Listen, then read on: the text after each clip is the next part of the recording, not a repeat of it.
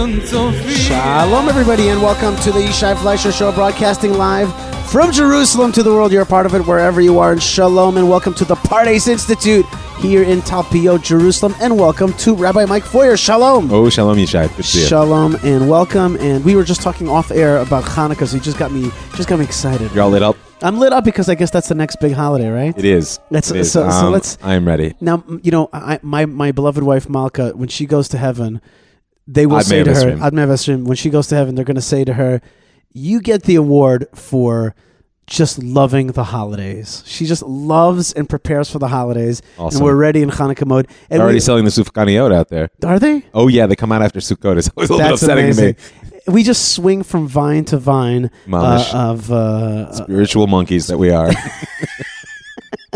spiritual monkey vines. Okay, uh, that's true. And speaking of that, uh, we're also right now in the throes of learning about the forefather of faith, as Vice President Pence said at the Knesset. You know, Rosh Hamunim. That's right. He said the, he he he said, uh, and for the whole Middle East and for two thirds of the world, Abraham is their forefather in faith. That's what he said. Yeah, it's a beautiful. Beautiful phrase. phrase. Beautiful phrase. Forefather in faith. Uh, so I appreciate that. And now we're like trying to learn about Abraham, uh, and it is it is it it, it is. uh, This is Torah, and what I mean by that is it's actually complex. Oh, yeah. it's not. It's not. It's not like and he was a he man, and he was an awesome, and nothing that he did was wrong. For example, we're going to learn the section here about how he goes down to Egypt. According to Nachmanides, the Ramban, this was a great sin that he went down to Egypt, and his trying to pawn his wife, who is his, you know, partial sister, uh, uh, to pawn her off as a sister was also a sin. Meaning to say, our own rabbis are coming at Abraham, the founder of faith, forefather of faith, and and finding fault with him. So so we're entering into uh, the Torah portion of Lech Lecha, which I'm just trying to say is like our Talmud, like everything about Judaism, it's complex. And to understand the personality of Abraham and why God loves Abraham is not simple. We talked about this two years ago. Let's start it up again. Let's try to go together through the book of Genesis, Bereshit, with an, uh, with a, with a with a with a goal of understanding who these people are and why they're so important to us. All right, I am bought into that goal. Okay, so so God says to Abraham, now Abraham's hanging out in Haran, right? That's that's the kind of lower southern Turkey area, and he says to him, "Go forth, lech lecha." Famous explanation: Go for yourself, for your own, for your own good, you know, for your own name. But leave this land, your land, leave your birthplace, leave the house of your father to a land that I will show you. I want you to leave, and I'm not even going to show you where to go. You'll you'll have to Get moving. You'll know it when you see it. so I saw a beautiful medrash that says that one of the rabbis said that, that Abraham was like a jar of perfume, and that sitting by itself, it didn't smell. Who would ever know? It, yeah, it just it has no smell little because clay it's thing. sealed. It's Right. sealed up. But if you get moving, Shake if- it around a if bit. Shake around. It start your your good smell is going to come out into the world. I want you to move around a little bit. I want you to shake a leg. So, and one of the powers of the story is that God obviously saw something already in Abraham, or Avram as he is at this point, which perhaps he didn't even know himself. Meaning, you're focused on the on, on the world knowing Avram. But one of the great questions that I always see in terms of getting to know the Avot, it's it's a critical lens, Just to what degree do the things which happen to them in these stories reflect um, the need to expose them to the world, and to what degree do they reflect the need to expose them to themselves? Meaning, all the ten tests which Abraham will pass through in his life could be seen as proofs to the world that this is indeed God's beloved chosen one. They could also be seen as now, Abraham, I'm going to put you through the ringer, and when you're done, you're going to truly be who you could be, right? And so it begins here in Lech Lecha, and the deep question is that on what merit does God call to Avram amongst all the people in the world? So, so I, I asked that of children uh, on a on a recent trip to Hebron, and they gave me a few different answers, and I wanted to write them down. I didn't remember all of them. There was three different answers that kids gave me from the mouth of babes. Uh, one of the answers that kids gave me that I thought was very good was he was the first to search and discover how to serve God. He discovered God and how to how and he he he sought him out. He didn't take the world at face value. Right. He reje- and that's basically what the Midrashim are saying to you that he was he was kind of finding it absurd intellectually that people were serving idols in various ways. But but in the end he's a, he's searching for God. I'm looking for you. Yes, you've gone invisible. Okay, to mankind. But but you, I think you're out there. That's why I always love the Matrix movie, you know, because it's like it's like the tr- the, the, the thing I see is not everything. there must, must be something behind here. we got to pause on that for a second because for me, this in many ways defines Abraham. Um, I, I made a reference to it a, a few episodes ago in the Jewish story. I call this conceptual courage. Just try to imagine. I was comparing him to Einstein in the context. Just try to imagine the whole world, the whole world saying, listen, idolatry, this is the way it is. There are multiple gods, and look at the world, and there's all these proofs. And say, and Abraham just saying, well, yeah, I hear you, but I think you're wrong. Not like I hear this argument between this side and heard that side, and I think show- they're right. on your show. he, he just says the whole world, just like Einstein says, oh, the whole world thinks matter Right, I was and going to say in energy your are show. I heard about Einstein, Yeah. and also about uh, uh, Freud, Yes. and other people. Th- these people were challenging a paradigm that was out there. and and and it's I think of it as conceptual courage. Like there's this ability to step into a different world, so deeply so that, like you pointed out, so that now two thirds of the planet live in the world which was birthed through Avram's desire. Avram's desire, just not to simply accept things as they are. right, We all live in Einstein's world. right. But to to to seek God, Yes. And there's a word that I actually am very interested in, which is lidrosh. Yes. right, right which is which is uh, you know we have so many that's another one of these words that we have very many variations of beit midrash uh, and darosh darash it's also uh, uh, it's on the one hand a demand on the other hand a search Mhm. it's it's a it's a funny word that has a few different meanings and they're all they're all a kind of uh, emotional set which is like i want more It's an inner need combined with an expectation that there's more to the world than we perceive. And that when we bring that need to the world, that more will emerge. The, the, according to some traditions, the center two words of the Torah is Darosh Darash. Yes. we'll get to that in, in the book of Leviticus. Uh, but the bottom line is that uh, is that the, one of the central aspects of being a Jew is to have this emotional need, this desire, this yearning, this expectation, and this search. That's what it is to be a Hebrew, right? Because Avram HaIvri, as our sages teach us, Ivri is ever. He stood on one side, and the whole other world was on the other. That's the Hebrew consciousness. So let me let me share with you a Baal HaTurim as I like to share on the show, and this one is about really the, the first phrase in Parshat Lech Lecha, which can be seen as in a sense as the beginning of the Torah, right? Yes. Like Everything you- else was the prequel. right? You have the prequel, you have the two, you have the you have the, the kind of the novels that are written after the main novel's been written, like you know, like the, the prequel exactly. Uh, but another way to say it is setup, right? It's global setup. Chapter one, Genesis. Backstory. Chapter two, Genesis destroyed, regenesis, Noah, and now the purpose of the world starts the Let's story. get to the here. story, right. Right, and the rest of the Torah is from here on. Yep. It's from here on. Down to our very day. Right. That that it, it's the story of Israel, which is, always goes back to the story of Abraham. It it starts here today. So this week is the first week of the rest of your life. I think Okay, I've heard that somewhere before. but it's true in the first few weeks of the year. It's you know? true every Yeah. morning. It's true every morning. It's true. So anyway, the the Baal HaTurim says he says I'll read it in English, and I'll make you a great nation. Here God blessed Abraham with seven blessings as following. The first blessing, and I will make you a great nation. This is the greatest of all the blessings, for it promises that he will become a nation and includes the Egyptian enslavement and liberation. Meaning to say, okay, so the greatest of all the blessings is that you're going to have children, you're going to be a nation. Yes. Okay, that's number that. Are we, are we pausing on these or no? Uh, I think on that one we should pause for a think- second. I think we have like- to. It's I think a- a lot of your students up here would be maybe surprised that the, the, the greatest blessing to Abraham is that he'll be a nation. and and by greatest in my eyes, what the Baal HaTurim is pointing out to you is that this is what's truly unique in in the covenant that God is beginning to build with Abraham. Meaning, the idea that an individual could be great, individual could be holy, is a human attribute.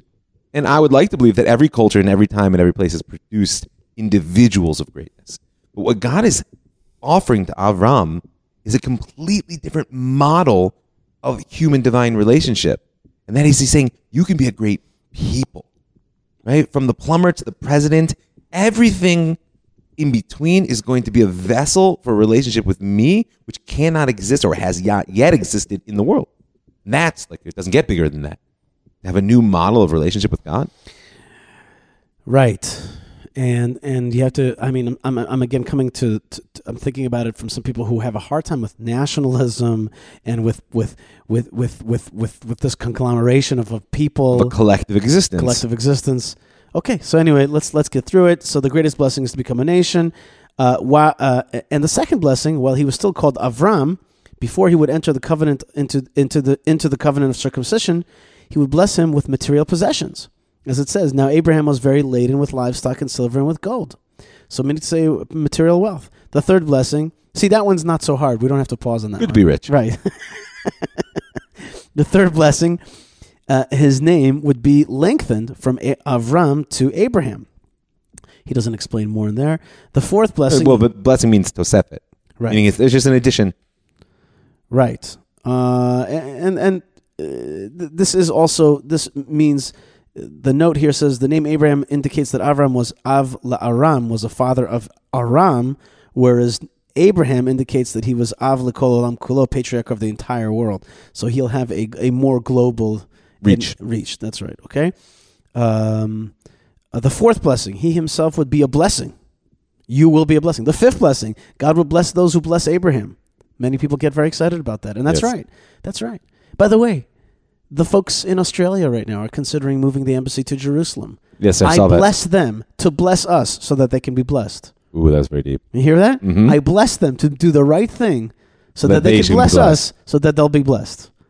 I want I, Amen. I, I pray for Australia to do the right thing so that it will benefit in the end from doing that great right thing. Pray for everyone to do the right things so Amen. they should benefit. Amen. Okay, let's keep going. The fifth blessing, God will. Oh, we said that God would bless those who bless Abraham. The sixth blessing, God would curse all those who seek evil for Abraham. No comment.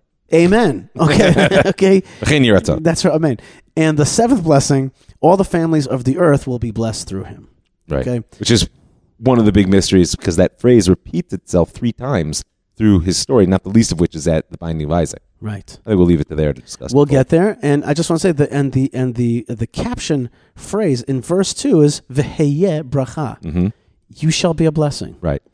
You are. I'm guessing that means you are a vessel for blessing. Well, one of the problems here is what the word bracha actually means. I don't know if we want to go all the way down that rabbit hole, um, uh, but it's one of these words in, in Hebrew which has been translated in a very functional fashion into English as blessing. And if you ask the average person what a blessing is, uh, I do it all the time in class. We're going to do it today, in fact, this afternoon. Right. That's our topic. Um, it's a word that comes up three times in the first chapter of, or first in bit of the second chapter of Genesis, and yet the average person cannot give you a straight answer. What does a blessing mean? What does it mean to bless someone? What does it mean, Yishai? It's to um, well, we know that all blessings, as you said before, are increase. Keep going. Get you know whatever you're doing, be blessed with more. There's a famous medrash on that. Like, what can I, you know, what can I bless you, great tree? You know that your seeds will be should be like you. Um, but I think it's a channel for goodness, isn't it? It's a channel for goodness. It's an opening of of uh, what the great. What is the greatest blessing that a human being can ask for? Truthfully, it's to be close to God and to feel that he's cl- to feel here that he or she are, are close to God. So I guess that blessing is is is is is close to godliness, is revelation, is seeking, feeling that channel, feeling that mazal dahainu flow uh, from from God down to this world. So the only thing I'll add to that, and it's interesting to me that you went with channel flow. Um, I'm sure you're, you, as myself, have spent plenty of time walking the hills around Jerusalem, and you've noticed that all the springs, which are very ancient here, um, all share a certain attribute. Most of them come out as cracks in the rocks, or many of them someone has tunneled in to get at the source. So all of them have below them a pool. What's that pool called in Hebrew? Yam, No, the pool's called a brecha. brecha, yeah. It's called a brecha. A brecha, you can hear if you're not familiar with the Hebrew language, the relationship between brecha and bracha. That, that a brecha is a very specific type of pool, which is the capacity to receive from Oh, source. brecha, yes, like and- yes. So, so beyond the ability to be close to God and to feel that flow, as you said, I believe that the bracha is really the creation of a capacity to receive. Because always remember, God doesn't hold back. Right. There's no limitation to what God is not only willing to give, but is actually giving. The real bracha is the development of the capacity to receive. Okay, yeah, and there was a famous book like that. Uh, I forgot the name of the rabbi right now. Permission to Permission to believe. he no, he had two of them. He had pers- permission to receive and permission to to Oh, believe. They I have those books, uh, and, and uh, you know they were good. You know they were they were the big Kiruv books in like the eighties. I think you know they they uh, they did a lot back then. Every generation has their books, right? That's Every true. generation has their books that that that that that are that arrive and touch you. I think in our generation, a, a big person who's been doing great work in Kiruv is Lazer Brody in, uh, in the English language and Rav Shalom Arush in, in Hebrew. Uh, from the Breslov world, but they've done a great job of bringing Emuna into this world. And I'm a, I'm a, I'm, I'm a, I don't, know if I've spoken enough about Lazer Brody as being one of the great people of our time, who's really sent a lot of spirituality into this world. Check out his videos. They, they, they. My, Malka watches them on Fridays when she's cooking. It does a lot of good for her. And there are others, of course. There are many others uh, that that are fabulous. By the way, in fact, you know, I'd love to hear you say you send me an email to Yishai uh, or or Rav Mike at the Land of Israel.com. Who is your like spiritual guides other than the good folks on the Land of Israel network? Uh, you know, uh, who, who's out there for you that you love to see their videos or something that bring that bring you up spiritually? They give you Really- blessing. yeah, they'll give you blessing. Good. Okay, so the other thing.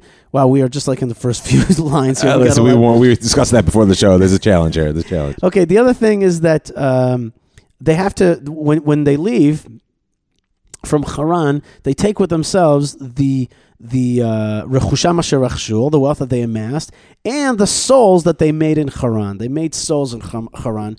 Uh, I think Christian folks have a great phrase, which is ministry. Okay, and, and I'll never forget. This was years ago. I was talking to a group at the Western Wall, uh, and this wasn't an organ. Like I wasn't organized to be with them. Just happened to chat with them, and they go, they call to their pastor. They're like, "This young man's got a radio ministry," and I never forgot that. I think there was also some kind of heavy metal band called Ministry or something like that. and in any case, the idea of like ministry, like like like Abraham was a minister. Like, Yes. he had ministry in Haran. He had done a lot of work. You know, those midrashim about how passionate Avram was to bringing people sort of into the fold, I find are very uncomfortable for Jews today.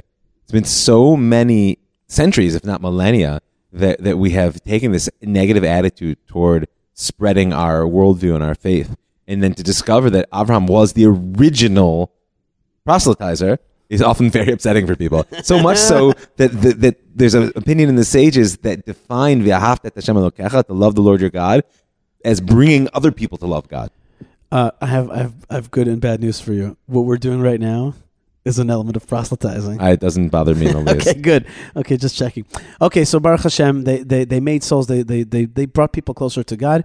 And I do want to say one more phrase here. Where is it? It's hiding from me. Uh, that um, they, they left. oh, hold on one second. Yes, here it is. Uh, again, a, a- very similar phrase that, we had at the end of last week. They left to go to the land of Canaan, and they came to the land of Canaan. And this is to our, uh, this part of, of the show I want to dedicate to our beloved uh, friends, listeners that live outside of the land of Israel, especially in North America. Uh, you know, sometimes a country you're living in, like England or France, will remind you that you're not home. That you're not welcome here. right? America has a different has a different issue, and I always tell people it's not anti-Semitism; it's philo-Semitism. That is the, the the glue that keeps Jews there.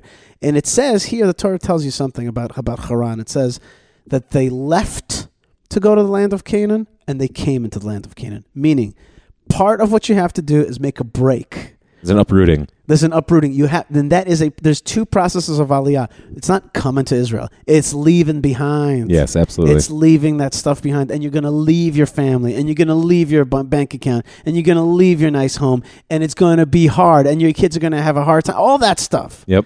and that's what they that's what they did. The Yep. Torah says that he left. He left to go to the land of Israel. He left, and that leaving is itself its own big process. It is a challenge. It is a challenge, and it's different than the other challenge, which is matriculating to the land of Israel, which is its own. These are the separate challenge. separate issues. Right, separate issues, and and uh, and today, when we live with the internet, we have advantage and disadvantage. One advantage with the internet today is that you could really live with your previous culture with you. Yes, you can carry your world. You can carry go. your world, and the bad side of that is that you can, You carry, carry your, world, where you go. Right. That's exactly and it. never be where you're trying to arrive. Right. So No, it's, it's, sure. it's very tricky. This is not the Israel that when, when I came in, I'm talking about 94, 95, like that, that I was sending aerograms to my parents and, and barely getting through them, you know, on the, on the public payphones. That's not that world. no, it is not that world. It's, it's a different world. The communication abilities is, it's, uh, again, back to, uh, you know, back to uh, Napoleon, you know, as I said last week, which is, you know, qu- quantity is its own quality. Uh, the, the the ease of communication is not just it actually changes the social fabric Absolutely. of your life. Okay, so uh, comes Avram to the land of Israel, and he comes to guess what? What's the first place that a Jew gets to in the land of Israel? It's not Jerusalem, and it's not and it's not the Kotel, and it's not the tomb of Rachel. It is Shechem. That's where a Jew comes first. How do we know that? Avram comes here first. Uh, and so does Yaakov when he comes back, and really the Jewish people also after their kind of war with uh, uh, uh, with Jericho, they really come to Shechem. That's when you start. That's where you start off your journey in the land of Israel.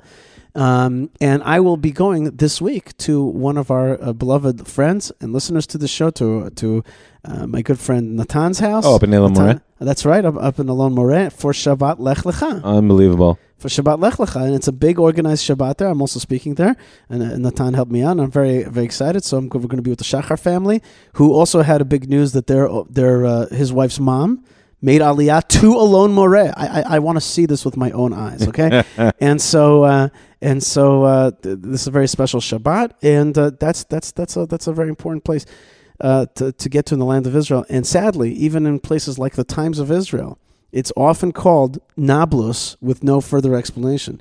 That is like calling Jerusalem, being like, "Hey, do you know where Aelia Capitolina is? I'm trying to get to Aelia Capitolina." It's exactly the same thing. And that, and that an Israeli Jewish newspaper would just erase the name of Shechem and just replace it with the Roman name Neapolis, Neapolis. Right. That that bothers me to no end. Yeah, it should. No, and and um, that goes to the heart of uh, what's what's the story that we're telling here in this land, right? Are we a, a European sort of uh, colony planted in the heart of the indigenous Middle East, right? A, another layer on top of the Roman layer, right? Or are we a people returning to our home? Right. Well said. Very well, short and well said. Okay, speaking of returning to your home, you come back to land of Israel, but guess what? You don't stay long. You don't stay. That's right. There's no food. There's a shortage. There's a hunger. Things are there's a- tight. things are really, really. I mean, they must have been quite tight. It says, "Vahi rav baretz." There was a famine. You know, Right. the Torah says it was a famine. It's like there's a famine. And I, and I find that in Hebrew, I mean, Rav can also be hunger. So, like, it was a hunger in the land. It's a very visceral Right, right. statement. It's like famine is an abstract. Oh, there's not enough food. I think about the economics of it. Uh, no, Rav Baritz. Right. Like people were hungry because they had nothing. Right. And let, let us remember that in the in, later on in the prophets, it says that at the end of time, and this is, I always remember this phrase so well because of the Dvekas band that sang. Oh, you don't remember Reb Shlomo? Huh? Ah, Reb no, Shlomo's. I, I, I know. ולא צם על המים כי אם לשמוע את דברי השם. Right? Which is, it's I'm not going to compete with. I'm not going to compete with you with Reb Go Shlomo's ahead. niggin. No, I'm not doing. it. So there, If people want, you can send me an email. I'll send you the link to the vault. Uh, you know what? I'm I'm going to start putting more of that stuff into the show. So if you want to send me that link, I'll, I'm, I I, might jam it in. But in any case, Good. let's send it to folks, and people can write an email to Rav Mike at thelandofisrael.com to ask for that link. But in any case, there will be hunger at the end of time, not for bread, not a thirst for water, but to hear the word of God. In any case, there was I can a- tell you, by the way, it's happening now. It's happening. It is happening It's now. There's there's never a time I think that that prophecy has been more true. Yes. And it's re- and it, it's getting cranked up. People Yeah. people want it, and they want to come to this land not for the bikini brand and not for you know all the, the you know the, the the silly things that sometimes our, our own ministry of, of tourism sells. Cherry tomatoes. Yeah, eh, okay, maybe cherry tomato's got a blessing in it, but but they want something more. They want they hear the voice. They walk in Jerusalem and they hear the voice. It's it's it's that's what people really want. People want something more than than than than the things that they could find anywhere else. Any case, uh, but but but Avram runs into a problem. There is a famine, and he goes down to Egypt. According to some, this was a prelude of what the children of Israel are going to do later on. But according to others, this was just a plain old mistake. Okay, he went down to Egypt Or a test. or a test, and and his wife, he tells his wife Sarai, you know, tell him that you're my sister, so that they won't kill me. She's taken to the house of Pharaoh. Awkward. yeah, I mean, you think this time okay was a mistake, but the next time he does the exact same thing, you you ought to learn. But I guess we'll talk about that when we we'll get talk to the about next that in a second. Yeah, exactly. Uh, and and what happens is is that Pharaoh, but Hashem afflicted Pharaoh along with his household with severe plagues because of the matter of Sarai, the wife of Avram, right? Uh, and and the Medrash says al dvar Sarai because of the matter of Sarai, she would just point to something, and oh. bang, that thing would become afflicted. Oh, TNT Turner Classics has an excellent movie on Avram's li- Avram's life. you're they, so up on these things. they really, they really when when Pharaoh is is stricken, they do it right. They really do it right. You gotta, And- and- you gotta and- give the Pharaoh on TNT. Yeah. Yeah, and, and he and yeah, and, and Avram's like, they, they're they're like, why have you done this? He's like, because you took my wife. He's and Avram says, look to her. Is she stricken? Look to her. Right? He's just does a great job. Anyway, uh, so uh, so Pharaoh calls Abraham, saying, "Why'd you do this? So why'd you tell me she's your wife? You told her uh, she's your sister. Now take her and get the heck out of Dodge, okay?" And they Pharaoh basically adds people to their entourage, making sure that they Get along the way. right and don't let the door hit you on the way out and and and get out and he at the same time he is enriched through this experience and it says Abraham kaved me'od b'mikneh because of uh, because of zahav now Abraham Abraham was very laden with livestock silver and gold so he comes out of Egypt uh, Rolling in it. he comes out much wealthier. Uh, But that wealth also brings with it its own problem because the wealth that him and, and, and his nephew Lot amass also brings to tension between himself and Lot. Can't have overgrazing. It's a major issue in nomadic peoples. At a certain point, there's only so much the land can hold, Right. so they have to split. They have to split and different explanations about why they have to split. But basically, Avram says, listen, I'll go north, you can go south. You go south, I'll go north. Uh, Lot doesn't choose south or north. He chooses to go East. east and a little bit south, maybe, but towards Sodom, where people are evil. But where the land is rich and it looks good, Right. And so they, this uncovers, uh, you know, like a, a fundamental, let's call it theme, which is going to play itself out for the rest of the book of Breshit, um, the process of berur, of clarification. That, that, that just because God chose Avram and told him and, and his entourage, so to speak, to leave from Haran and go to Eretz Canaan doesn't mean that the story is over. It's the constant process of clarification of, of who is actually going to stay on the path. And this is the first split between Avram and Lot. Lot appears that he's going to be Avram's inheritor at this point. Avram has no children. He is his nephew. They're obviously quite close. They're mentioned together multiple times. But here we see it's almost as if Avram said, We're going to make a test. We're going to make a test here. We're all very wealthy here. Life is good. What's driving you, Lot? I know what's driving me. Right. Lot looks around and he sees the good life over there in Sdom. And it's like, okay, it's a little bit of uh, cultural baggage that goes with that, but I'm not worried. Right. And that he steps away from Avram. In the same way, we're going to see the split between Ishmael and Yitzchak. We'll see the split between Esav and Yaakov. That this process of berur, of clarification, of who's able to hold the line of relationship with God, is a theme again down to our very day. Uh, Lot is not out of the picture yet. He's No, coming. he's not he's, gone. coming right back very And, soon. and his line will reconnect ultimately right. through the line of the Messiah, which is itself a very important lesson that they don't mistake berur for rejection. Is that there's a task of the line of Abraham to hold the line, so to speak. But there's also a bigger plan on the part of God that, that ultimately everything comes from God and will reconnect in its right Right, relationship. but be careful to, to I, don't want anybody to listen to misunderstand. The offspring of Lot become enemies of Israel. yes, they go all the way, go all the way out. But but one of their final offspring becomes the mother of Mashiach of, of, of King David.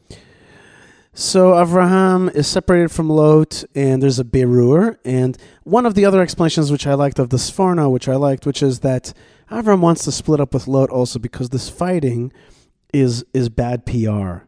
Because he is, as we said, also a minister who wants to see the people accepting God, and when he and when he realizes that the ministers uh, are not looking good because they're infighting, let's separate out because this is not good for my purpose. Yeah. I like that. I like that explanation. You know, Rav Kook says that the source of all apostasy is and heresy is the negative behavior of religious people. Mm-hmm. Mm-hmm. There you go. That's right. That's right. Uh, but so uh, Avram gets a blessing from God, uh, saying, "Look, north, south, east, and west. Uh, all this land I will give to you, and I'm going to make your seed like the dust of the earth. Can anybody count the dust of the earth? Uh, so too will be your children. Get up, kum hitalech ba'aretz. Right, famous song in Israel, kum hitalech ba'aretz. Right, That's a great one. Right, so here it's kum hitalech ba'aretz leorka ulerochba ki lecha etnena. Okay, uh, get up, walk the land to its length and width for to you I will give it to you. And here we learn also the idea that walking the land is a kind of kinyan, is a kind of uh, acquirement. Is that a word? No, Acquirousness. Acquisition. acquisition. Right. I felt I felt I said it and I'm like, no. no, no, no. Uh, uh, and and here also importantly, uh, he's going to come to Hebron for the first time to Elonei Mamre, which is today we know where that is. It's probably a, a mountain right next to the Marat Machpelah called Jabal Nimra. Okay, so Mamre, Mamre, and he also and he builds a uh, Altar. an altar to God, and he's going to also meet their colleagues, people who are going to become part of his new entourage, new po- folks His that crew. His crew that are going to come.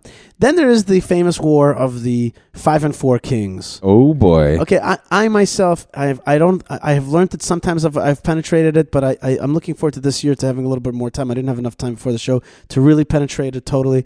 Maybe you can help me out understanding what's going on. I know that there are kings that are in the Mesopotamian Valley. They're in control of this area. They're subjugating people for a long time, and then there's a revolt effort. the whole context of the war of the five kings and the four kings to me is a demonstration of how the Torah will employ what we would consider historical facts for one reason only, which is in order that you should have the context to grasp the truth that it wants to communicate. So here, like the, the, the archaeological and, and, and historical context is that the Mesopotamian kings, the Assyrian, you know, empires, had control over the land of Canaan and all the city states here for a number, could be as much as a thousand years. But this generation, this time in which Avram and his children come into the world, is the time of transition between the control of the Eastern empires, the Mesopotamian, and Egypt over this very critical piece of land. We don't need to go into why it's so critical, but just look at the map, you'll figure it out. So, so that's part of the context here. Is that what you're seeing? Is because remember, the, the the five kings seem to, sorry, the four kings who come from Mesopotamia seem to win, but they go away, and you're still left with the local kings standing. And ultimately, from here on out until the destruction of the first temple, the story focuses on Egypt. Egypt is really the sort of major foreign power, and this is the moment of transition. But really, why do we care about this story? Who's the real person that we want to meet here that Abraham needs to meet? Melchizedek, Melech Shalem. Uh, it's uh, uh, when you asked that question rhetorically, I was about to answer. He needs to meet Abraham.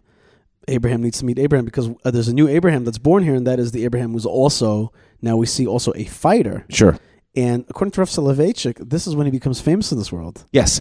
In, in Soloveitchik's echoing the Midrash, which says that, that the reason that this was all brought about by God was in order that Abraham's name become great in the world. You have a major world war, and if you think about, uh, you know, in our own more recent history, that you know the issue of Zionism didn't become a global issue for the non-Jews until Britain, in the First World War, suddenly allied them- themselves with the Zionists, and and the issue of the land of Israel became a central issue. Pitoum, everybody's talking about Zionism, the Jews, and the land. In the same way, Avram was a spiritual giant, but he was relatively unknown until the sort of historical context provided the opportunity. I forgot to say that, that it was Avram who entered this war because his own kin, Lot, gets captured. Yep. uh, and he liberates him. It's a war of liberation, uh, and he and he kind of returns all the the property and gives people freedom. Yep. He, he's he, he is not trying to now, as the new conqueror, to be the enslaver. That also is, by the way, a new model, which is here's Abraham, who's this great liberator, or this let's call it before you think of him as liberator, as this as this fighter, uh, and he could be himself a king. He could be himself a, the new conqueror. No, no, he's giving his peop the people freedom back, and he's not trying to enslave them again. That's a, that, that's like a different kind of thing. So much so that when the king of Sdom says, "Listen, just give me back my people. You can keep all the wealth," Avram says, "No, I don't, I don't want anything from you, lest anyone come to say that it was the king of Sdom that made me wealthy and not God." A little bit tricky there because because when he's uh, coming out of Egypt, he is uh, uh, uh, given wealth. So different different explanations on that. One explanation is that Avram actually changes; he's growing from that experience. Another explanation is there's a difference between outside of the land of Israel and in the land of Israel. Well, also there were there was this whole miraculous intervention that caused Paro and his entourage to realize, wow, Avram and Sarai, they're not your average person. That's a good point. You know, I, I didn't think of that. Uh, uh, you're you're showing a, um, a, a dichotomy or, or a parallelism between two modes of Jewish fighting. One is the miraculous God will zap you Right. for the sake of my servant, and one is the more let's call it modern Zionist approach. Well, think about it. Who's Paro really giving his wealth to? He's giving his wealth to God. right. He's looking at Avram and Sarai saying, wow, God is here. Here, take this. Whereas, what does the King Sdom say? Wow, you just fought a really good battle. I'm gonna, gonna slide you some cash here, you know, and Excellent. and you know we, we'll talk later about about how that's gonna get spent. I, I think that's great. It's a I- big I- question, I by the thi- way, in why America supports the modern state of Israel. Is it that it's a subsidy to the American defense industry? Is it they taking money out of one pocket and put in the other? Or is it that they see what Am Israel represents in the world and they say, we're on that team? Mm-hmm. I think that the, the language coming out of this current administration is the latter. Uh, and it's treating us much more than ever before. Uh, I think under the Obama administration, there was like, why are we giving money to those people? It's a client state relationship, and if they're not willing to do what we want, so we'll cut off the funding. Right. And here it's more like, well, we've got this incredible ally. Yes. And I, I And a have, shared vision. Right, and, and and there's this just uh, you know the there's respect. Yeah. There's a feeling of respect, really, and I and I'm and I'm sad that the climate of and tensions around the personalities and almost the I would call it the uh, what's it called reality TV ness of it all. Oh, it's ridiculous. You can't but make it, this stuff but up. it, but it but it obstructs and and and makes unclear it muddies. muddies the the beauty of some of the things that have been happening. This is a complex situation. Okay. Uh, but I love your explanation on the difference between why Abraham doesn't take it and why uh, why, why he takes the wealth from from Pharaoh and not from uh, from the king of Sodom. Okay. Right, so we talked about uh, the these two potential bad guys, King of Sodom, certainly a bad guy, King Pharaoh, certainly not a uh, a paradigm of, of Of righteousness. chastity and righteousness. Uh, but but but one person here is again at the TNT Turner Classics. They really do it right. That Abraham is this man who's alone in this world to some Yes. extent, and he finally meets somebody Who's who- on the same page. right. And he, and he and in the movie the way they do it is that he completes his sentences. And that he knows, Oh, yeah? that he like understands the the God Almighty, the Right, Most yeah. High God. Yeah, is that yeah. who you're talking about? And he's like, you you know about the the High God? Yes. Well, I I mean, it's just a fascinating event in the text, um, and there, and there's so much there. And you know, the sages identify immediately that uh, Melchizedek is actually Shem ben Noach, It's Shem, the son of Noach, who's been waiting. He's been waiting for the handoff, right? That there that there is a, a, a chain of unbroken experience of the divine, which which must be handed on here, and and and of course, where does it happen? It's uh, very important to me to note that he's he's Melech Shalem. He's king of the city of Shalem, and and that in that not just in the eyes of our sages, but really in the text in itself, you can see that this is Yerushalayim. The Hebrew word for city, of course, is Ir, and so when you say Ir Shalem, Ir Shalem, you hear Yerushalayim already sort of emerging from the language, and that and that Yerushalayim, of course, is always the place where the handoff is made. If you want to look for a continuity of consciousness of the divine within the world as a whole, and Am Yisrael in particular, this is where it happens. So, if you look in this week's Torah portion, it's one of these Torah portions that really mentions a lot of the holy cities. Sure. You have We just Hebron, right? You had Shechem in the beginning. You Yep. have a mention of Beitel, although importantly, Avram does not go to Beitel. He goes Bein Ha'ai, Bein Right, Beitel. between, right. Mo- many, many, many uh, uh, archaeologists uh, and, and scholars identify that with Baal, Baal Chatzor, a very tall mountain right between the Ai, where, where some people think to identify the Ai, and Beit El. It's a very tall, very, very tall mountain that you could actually see from Jerusalem. If, if, if you could, you could see it from Efrat. You could see it Wow. all the way in Shomron. You could see this very tall Stick it mountain. up. It's sticking up there. Uh, th- today, there's also uh, uh, Air Force intelligence sits up there. Um, but in any case, he doesn't go to Beitel because Beitel is Yaakov's special place. I think. I think that's It's why. waiting for Yaakov. Right, it's like it's yeah, and it's not even named Beitel at the time. But you have the name Beitel, you have the name Shechem, you have the name Chevron, and you have the name, of course, Shalem, which is Yerushalayim. And he meets there this this this somebody that he that identifies with him. Okay? Priest of the Most High God. And it's worth noting that that phrase, um, El Elyon, is a phrase we use in our liturgy to this day.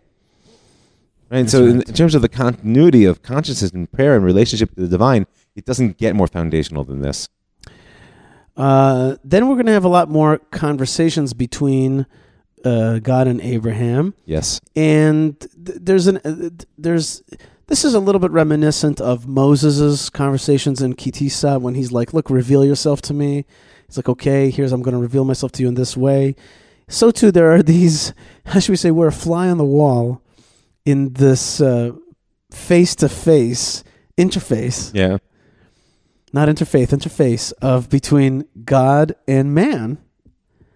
And re- really like like we're it's a very uh, what, what- what's the word I'm looking for? Uh, not romantic. Uh, Intimate. intimate. It's a very intimate moment. That's the word I was looking for. It's, a, it's an intimate moment. We're like, and we're we are we are flying the wall. Uh, It's almost a little bit like you know. It's almost like we're really being shown something very very holy and not something that you could always see, and that is uh, this relationship. And God says to to Abraham, "I'm uh, to Avram, I'm going to protect you very much." Um, and Again, and then Avram. and then Avram, being a Jew, Oh yeah. you know, is like is like uh, me, what I mean. What I meant by that is just to clarify before I get some bad emails. what I meant by that is Jews argue with God. You're talking with Jews- everybody. right? We we we talk Why about. would, it. God, why would God be an exception? sometimes I have some of my beloved Gentile friends talk to me and be like, "Why aren't you guys more unified and stuff?" I'm like, "That's not what we do. That's not our thing." Okay, we argue, we, we debate. Well, that's that's our thing. If you hear argument, that's the Jewish mating call. You know? funny story Yeah. that my my rabbi went to a conference of interfaith leaders of like different like imams and priests and say he said that the one thing that everybody wanted to know and when they were on panels and it was just like why do the Jews treat their rabbis that way? they like when I walk into a room, everybody reveres me. They listen to what I have to say. Okay, when they're not around me, they might say, but like, why do they treat you that way to your face? His answer was, "Have you read the Bible?" Uh, exactly, exactly. That's exactly right. Uh, but I, what I meant to say is that God says, "I am going to protect you," and the answer is, "Thanks a lot." No, the answer is, "What are you going to give me?" I am Ariri. I am Childless. childless, and I have the only the only buddy I have is the only person I have is my my servant, the Messiah Eliezer, right? Which is Eliezer. Like he's the only one who's who, who can inherit me right now. God says, absolutely not. Uh, I'm going to give you a, um, a seed. Um, and he says to him, uh, and it's going to come out from your loins, not an adoption, not anything like that. And he takes him outside, and this time instead of showing him the earth, he's showing him the stars above.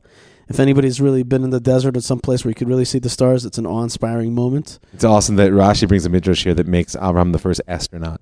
Because when it says "V'yotei oto achutza," and he brings him outside, he takes him outside outside of the of the circle of the world. So he actually looks at the stars from the outside. Mm-hmm. Now, aside from the fun and and the, the drama of the image, it's important to note that in the world in which Abraham lived, the stars were definitive of fate. Right? The, the, the, there was an understanding that whatever was going to happen was written in the stars. And what God is pointing out to Avram, and this comes through in the Midrash explicitly, is that I understand you're saying to me that you're barren and you have no future because you can read the stars. And you believe that my will is already coming through. And I'm going to tell you something. If you cleave to me, then you exist above that. And just like you see Avram there has no future, well, I'm telling you something.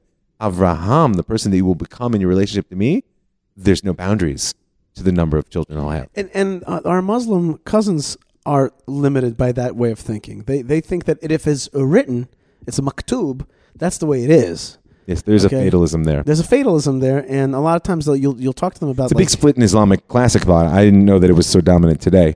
Yeah. Oh, they'll say to you all the time. They'll say to you it's maktub, and and some, sometimes that means that they won't take safety precautions because it's written wh- whether you're going to live and die. I know Jews like that too. well, yeah, but that, that's not a Jewish uh, dominant thing. You have a Jewish mom; she's going to be make sure you're going to put a Oh, also a- in an extra s- subhanalness, meaning Right, you- we, don't, we, don't, we don't rely on divine intervention. You, we're, we're more the uh, Cromwell crowd. Trust in God, keep your powder dry. That's right. That's right. Or or uh, you know, uh, when you're praying, act as it's totally up to God, and when you're doing, act like it's totally up to you. Yep. Okay. Uh, God, Mo, uh, Avram will say, "Well, how do, how do I know that I'm going to inherit the land?" And here we're going to have one of the central scenes in the book of Genesis, Yes. and that is the covenant between the parts, Brit Bein HaBetarim. And uh, here's here's an awesome, gross scene. The Okay, breed of the bits. Right. So here's what's going on here. We we have uh, uh, when when when when Abraham asks for a sign, God says, "Okay, let's make a sign." And the sign is like this: I want you to take nine animals, and I want you to split them from nose to tail, and put the parts facing one another. Itself a heck of a lot of work. I was It's- thinking about it's a that. heck of a lot Could of work. Could you imagine having to split a cow? Go uh, split a cow. Nose to tail? I mean, that's that's a tremendous amount of work. Uh, uh, and can you can you can you, can you fathom the image? Oh yeah, it's it's a bloody mess. It's gruesome. Now, when I was at Yeshiva University, Rabbi Angel taught us that in Ugaritic times, uh, this was actually a way to make a contract between people. You would split an animal, and both parties would walk between Yeah. the It parts. says explicitly in Yirmiyahu. Uh, so so this is the this is a kind of contract, a contractual thing, which would would have been familiar to Abraham. Nine animals is a lot. Big. It's a lot. Um, and so uh, uh, Avram takes all these, he splits them in this manner, and he puts the the the uh, the, the the halves kind of facing one another. The the two birds that he was also commanded, he did not split. He did not cut up. Okay. Now there's a there's a great little uh, pause, little commercial break here, and that is the vulture comes down. The vulture comes down. It says the vulture came down because the vultures would come down, right? Because there's nine. Dead. there's 18 split, pieces. Yeah. bloody meat And can all I over the can I have a little bit? I'm also God's creature, here, right? right? Yeah. Come on, sharing is caring. You know, Right. be cool. Just give me some entrails or something. Yeah, I'm sure you don't need all that. And it just says that Abraham shooed them away. Mhm. Uh, a lot of uh, the Mussar movement type people tell you this is something about focus. You're in the middle of an awesome moment. Things want to come and and and and mess you up. Yesterday, I was emceeing uh, a big event in Chevron, and that event was the uh, uh, we, we we opened a brand new archaeological park Right. At Tel the top of Tel Rumeda, we Right. opened up a new archaeological park, and we had there the deputy minister of defense, we had there the minister of agriculture, we had there the head of the uh, uh, the parks authority, and all kinds of archaeological folks, and then we had uh, uh, three.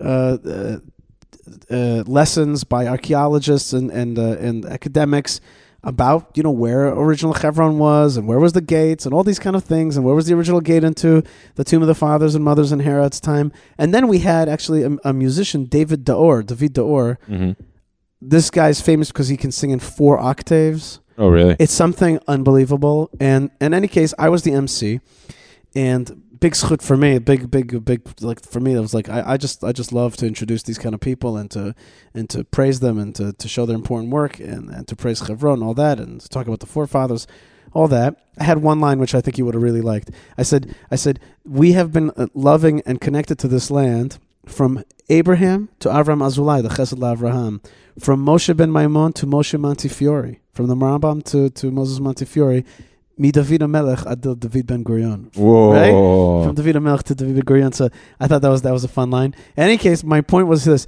I was totally prepared. I was wearing my my vest and my brand new tie that I got in America, and I was I was looking right. I had the paperwork all set up. I was like, I am ready. I also had next to me a Schweppes bottle of a small Schweppes bottle of soda and and a, a, of soda water. And as I was mamash one minute from getting on stage, I opened it up and it went. Oh. It spritzed all over my suit, all over my papers. Oh, that's a hard moment. Okay, it was clear water. Okay, so Yeah, thank come, uh, God. it was it was soda water. Still, that's kind of like spit in the face. P.S. I laughed, but and, and I thought to myself, ha ha ha. But this is exactly what it's talking about here, which is like at great moments, great times. There are things that want to come and mess it up. Sure. There are moments, for example, in Nehemiah, Nehemiah, Mhm. they're building the wall, but then there's these folks, you know, and they're bugging you and they're sending letters, you know, and, and today with the BDS and the this and that, you're moving forward on a giant thing, and then there's these vultures. Vultures. They're vultures, and they're they're in your, you know, and they're in your they're in your kishkas. They want to eat your kishkas, That's what they and do. it's like and it's like there's an element that we have to fight them, but then there's an element of Shoo them shoo away. them away. Right. Shoo them No, away. it's it's very true. Uh, I can tell you specifically in prayer, where I know the Mussar movement um, discusses this often, is that there's there's a uh, instinctive reaction we have to want to struggle, and what it does is it empowers these distracting thoughts or these sometimes even these distracting movements, right? Whereas oftentimes the response, like you said, is to just really just dismiss them. Like, "Look, look, Right. it's not important. This is not where we're going. It's not what's happening now. Very good. Uh, the splitting of the parts, and then uh, the, on that day, Hashem made a covenant with Abraham, with Avram, saying, "I'm going to give you this land from the from the river of Egypt, ostensibly the Nile. Some people say El Arish, until the great river, the Euphrates. That's a whole chunk of land." And then he names and that's why everyone sees us as expansionists. right, and then he names, but it's not more than that though. Even then- expansionist has its limits. Right, and then it says, then it says that, that that you will conquer, and it names the ten nations. Yes. three more nations than are mentioned as Elsewhere. Canaanite nations. Right. Okay, so so there'll be there'll be an expansionist element maybe at the end of time. Uh, and the other thing, uh, the other thing that happens here is that is that uh, Abraham is knocked out. A a a a, a he is he is Anesthetized. is anesthetized. Well in said. modern That's right. Hebrew, what it would be, anesthetized. right? That's right. Uh, and what happens is is that it's it says that uh, what that that that a a, a pillar of of of smoke and a flame of fire passed between these parts. Right. Yishai Fleisher's chiddush on this. Listening. And then oh, and then it says right afterwards it says, "Know this, Avram."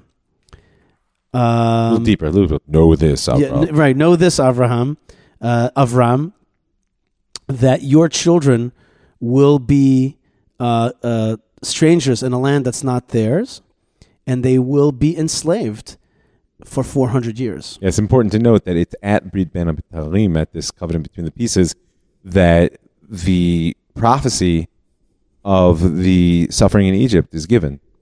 And there are deep questions in terms of how that is an answer to Avram's question of how will he know that his children will inherit the land. Right.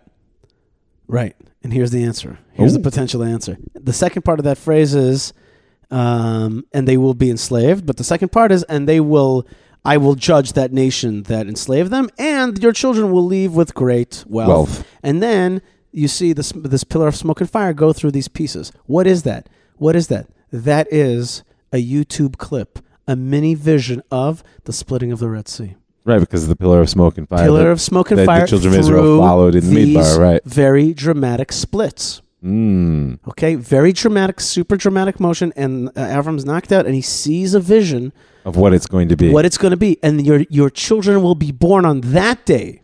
Right. That is when your children. That's when your nation is going to be born on that day. I like it. Okay, that that's like that's it. what he's sending him, and uh, and I, I think that like, wow, like he gave him the full vision. Yes. of of of. That's of very the- strong. Okay. So then you go to 10 nations. Fine. Okay. Still, though, back Still to doesn't have any kids. right back to practicality. Yeah. Meanwhile, he wakes up in the morning, he's still childless. And this is why the Torah is so fabulous because we just had this like it should have Yeah, I been know God said that, but uh, it should have been like the end, right? And, And and, they his wife was pregnant, and you know, and they all lived happily ever after, and it's all good, no, no, no. right? The, right after the brief benefit, Yeah, I it should hear it. like the end. No, no. Uh, uh, Sarai takes uh, her handmaiden Hagar, who is an Egyptian handmaiden. This is after ten years of living in the land, which also teaches us Just thought halacha. handmade in Egypt. what? what? Handmade in Egypt. Handmaid in Egypt. She's an Egyptian handmaiden or handmade in Egypt? No handmaiden from Egypt, okay? and after 10 years, this is halachic. We learned something here, which is a person can get divorced if they haven't had children in 10 years. A new 10 years is counted once they're come into the land of Israel. We learned it from here. Yes. Okay, fine. Um, she she becomes a pregnant. Sarai is angry. She starts ripping Abraham. Chamasi alecha. I've given you my handmaiden, and and now she doesn't treat me with respect anymore. It was interesting that Rashi injects. Oh my god, it goes right into of, like family oh, tension. which is most of the, rest of the book of Breshit. But um, Rashi injects an Honey, important. I just talked with God. He said everything's going to be all right. It's like no. well, because what is, and that's why Rashi injects a very important element of her anger. Because what she's angry about, she says, "You prayed for you to have children, not for us." Oh. Where was Rabbi Mike when you needed them? Oh, You needed some a counseling. big mistake there. You need some counseling there, folks. yeah, I don't know that I would have wanted to sit with with Avram and Sarai. Uh, that would have been, that would've been something, though. It would have been a little bit too much for me. I think But it's not. But it's a nice. uh, couples work in general, I find very challenging. okay, but you do it though. You do, do. it. That's It's right. Um. Okay, so that's so. Wait a minute. We were at the godly high level. God, you know, told him he's going to make a covenant with him, and uh, the sp- and you're going to see the the splitting of the Red Sea, and and uh, you're going to get the ten nations back to the home front. Things are messing up. Abraham uh, uh, is it's not his beloved wife Sarai is pregnant. It's this Egyptian handmaiden. Ouch. Now the wife Sarai is angry at the Egyptian handmaiden. Who, Oy. let's remember that who she gave to Avram for this express Right. purpose. Right. So- the, a man might a, messages. Might, a man might think that the woman is being irrational at this point. Um, you know, and there, there could be But tension. he would be wrong. He would be wrong. Exactly. Of course, he would be wrong. I meant that. And and uh, and and and then Well, well, Hagar runs away, and here, Uh, I mean, that's a, that's an interesting characterization. She was driven out. She ran away. She was driven out. Shh, uh, Sound familiar? okay, okay, okay. No, I'm, I'm saying in, in any case, she. Well, let's see what the word is here. Uh, she runs away. No, she runs away. This is not Whatever, it doesn't matter. chakech. Wait, wait. It says, like, he says, he says, shivchatech biyadech asila chato Right. Do- Here, do what you want to her. And then she runs away. Right. She, okay. He says, but harai That's right. That's right. She she she She made her life miserable and she, made her life miserable. She split, and uh, Hagar here of, of the first of two times will see an angel of God, yes. and the angel of God will will basically bless her. Um, and she he says you're going to have a son. You're going to call his name Ishmael. Why? Because God heard your your calls.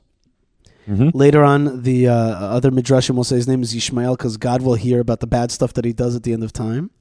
There's different versions of that. But in any case, we're also told who the Arab people are going to be. Vuye Pera Adam is going to be a. a- Oh, you made a big leap. okay, I made a big leap. Okay, okay, fine. I, I was about to uh, reverse course on that.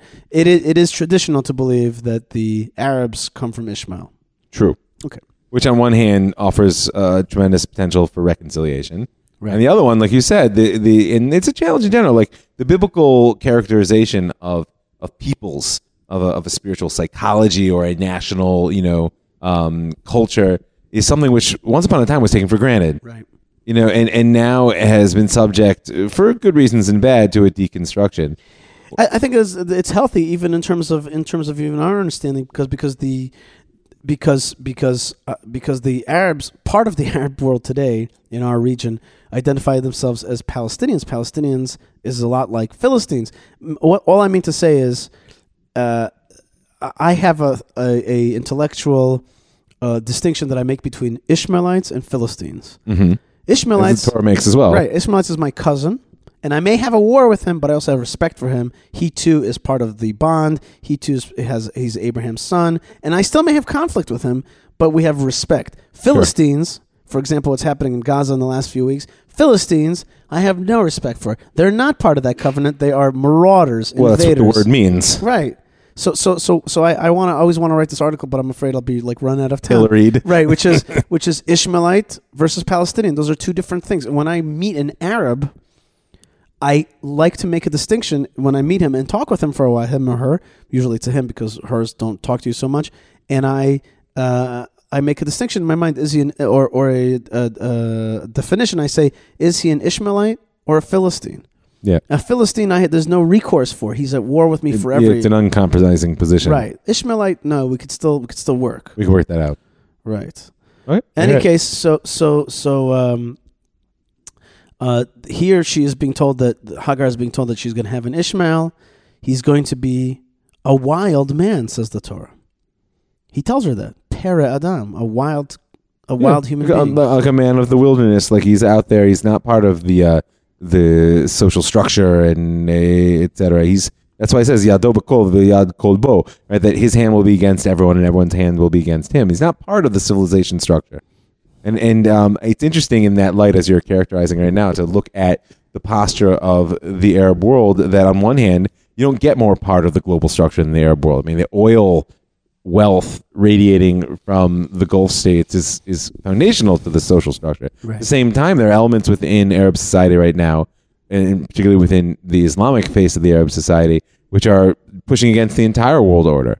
So it, it, it's hard to know which face is coming through. That's right. And this guy, this new guy, what is his name? Mohammed ibn Salman, the the crown prince. Oh yeah, awkward killing journalists in your embassy. Right, and and and he in general is, has this face on of like we're modern. Oh we're yeah, he's the happy smiley face of of uh, of a of, of a The- the- retrograde kingdom in Let, the let, us just call it the way Time Magazine called it, which is charm offensive. That was the, they Yeah. have a picture of him, Yeah. and he's blotting out the, even the time the word Time Magazine. You know how they love to do that, and it says charm offensive. Like, okay, he's trying to put on a happy smiley uh, face on on uh, on this what you called it like a pretty regressive regime, right? Like, It's a desert monarchy.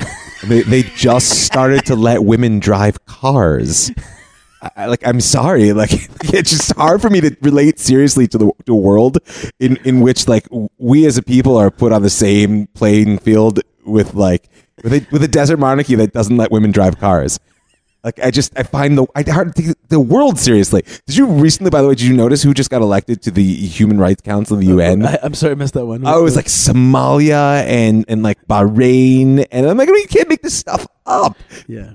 They- It's you know. just it's absurd uh, the United States left the Human Rights Council. because of that very absurdity. By the way, you know, you know, uh, I just want to tell you, as and you put on your history hat for a second. Sometimes I wonder about the Wilson and not joining the League of Nations and that kind of stuff. Well, he wanted to. Congress didn't back him. Right. Okay. But that whole idea of that Mhm. America wouldn't, jo- and I'm thinking to myself, why would they do that today? Living into time today, I'm like, oh, I understand now why a power wouldn't want to submit to this conglomeration of these like wackadoodle powers. Yeah, because when you're a lion, you're not letting the monkeys make decisions in the jungle. Your attitude on on power is, well, I'm the king. You guys want to help me out here? Great.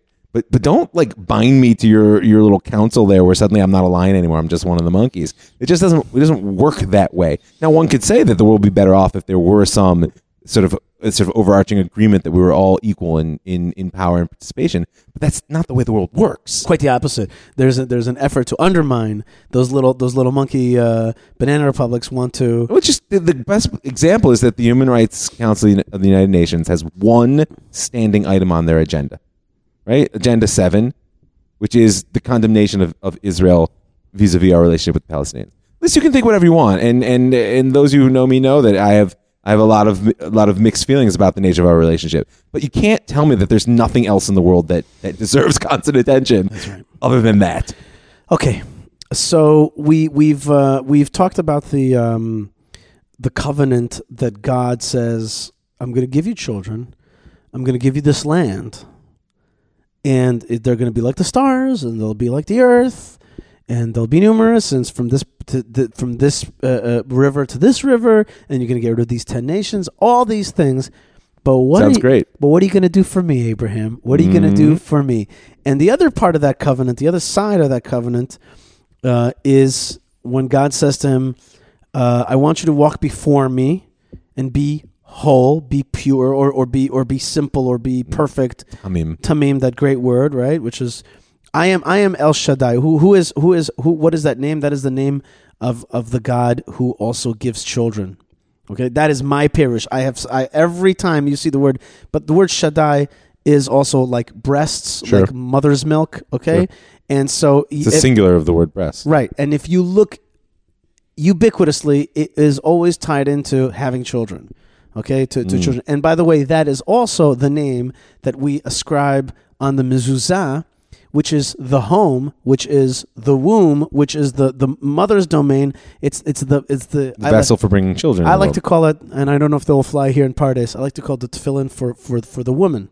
Okay, Yeah, I don't think that would fly here. Okay, it wouldn't fly, and I'm not limiting people to domestic roles. I'm not saying that that is a limiting factor, but But it's a very important role if you as a people want to survive, thrive, and, and grow in your mission in the world. right, There there needs to be the the mother energy in the home. right. So you have father is on the go. He's got his portable Porto scrolls. Okay, and then and then and then you have I mother. just wish people could have seen the gesture you just made. The Porto porno scrolls, scrolls. right? He's got the Porto scrolls on his head, and then you have the the the mother. That energy. I like that the word that energy because that n- not limiting it to personages, but No, listen. energy- As the cook in my house, I put on Right. that energy when I come home, and Exactly. like I, I got to bring it out. Yeah? I, I like to say about Israel that it's a masculine energy country. That doesn't mean that women are masculine. It means as a society, we're taking a more masculine approach. it's a pretty driving place. Okay. Uh, so anyway, be be whole, be perfect. What am I asking in return? You gotta take a covenant of the flesh. Yes. Okay, and that covenant of the flesh is that you gotta lop off this extra part, uh, the the the foreskin, and that actually makes you whole and pure. There's something. Yes. There's some kind of completion of creation. There's some kind of imperfection in the way you actually are. I love, by the way, the name of the folks who are fighting against it. The, they came up with the greatest name. Yeah, for sure. Intactivists. Intactivists. That is just great. There's a beautiful feeling when you come up with a good name or, or a Oh. good tagline. If Uh, There's something even like when that. my enemies do something, I'm just like, "Pfft, I thought of a tagline for my consultancy. yes, let's hear it. Right, Rav Mike, content like you never imagined. You affect content like you never imagined. That's great. I love How it. about the imagination? Okay, and I and uh, with the help of one of our listeners, I came up with a tagline for Israel: Israel, land of blessings, Ooh, land of blessings. I like Come that. get your blessing. yeah. And the blessing could be anything. It could be cherry tomatoes. sure. It could be it, it could be wine. It could be anything. Whatever. It's a land of blessings. I It's like a it. land of blessings. That's what it is. Okay. In any case, yeah, there's nothing like uh, great um, uh, a great tagline and a great name and all that stuff. So the, the we've spoken about it, I'm sure before, but it is important to sort of reiterate what you just said: is that the the depth of the covenant which is made between God and Abraham here is that he becomes a partner in his own creation. He's not created imperfect; he's created incomplete. And, and it's true that by removing a portion of himself, he does this completion. And that's the tension between the hayet tamim, which in its simple sense means be whole, and his wholeness actually comes through a removal. And because it's very important that the Torah is telling you, like, yes, of course, the world is an expression of God's will, but don't assume that means that the way you look- at the world is the way the world ought to be. The world is an expression of God's will, and part of God's will is get to work and make it better. And Avram becoming Avraham, as he does in that moment, is the embodiment of the task of Am Yisrael to push creation forward. That's what we're doing, people. Don't lose sight of the mission. And that comes from like that comes from from from cutting off a foreskin. Absolutely. Because what does God say? God says, I could do this. I could have created you that way, but then you would forever remain an object of my subjectivity. You would be an mm-hmm. object of creation. What I want in the world is a subject, to be a creator. Go back to the first chapter of creation, right? God has a subject uh, object Do- relationship. Do you see that there's a relationship here between what we talked about when Abraham meets Shem? Like he meets the other who is like him who gets it. yes.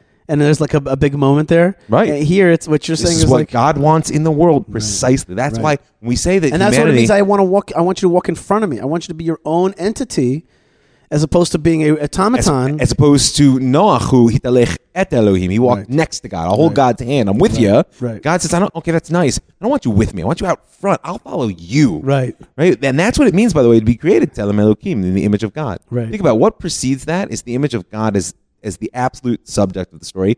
His freedom of his subjectivity is expressed through creation. So Avram becomes Avraham by participating in his own creation. Right. And then that unleashes his power to change the world. Do you know what a key component in all this is? Uh, it's going to sound a little Where- weird, but a key you going with component here is is we call it in in Chassidut we call it azut Uh-huh.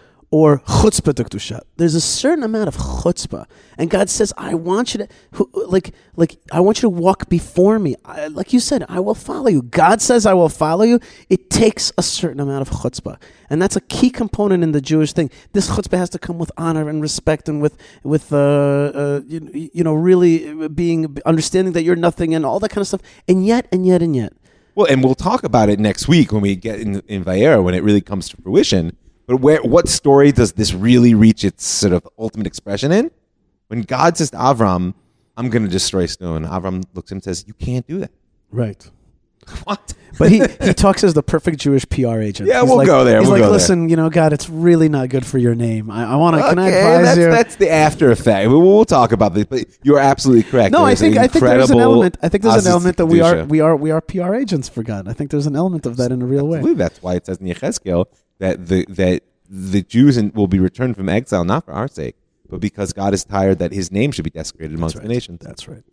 Um, and so uh, Avraham does that. He he he he hears that call, and uh, um, he under, understands that it's actually meant to be on the eighth day.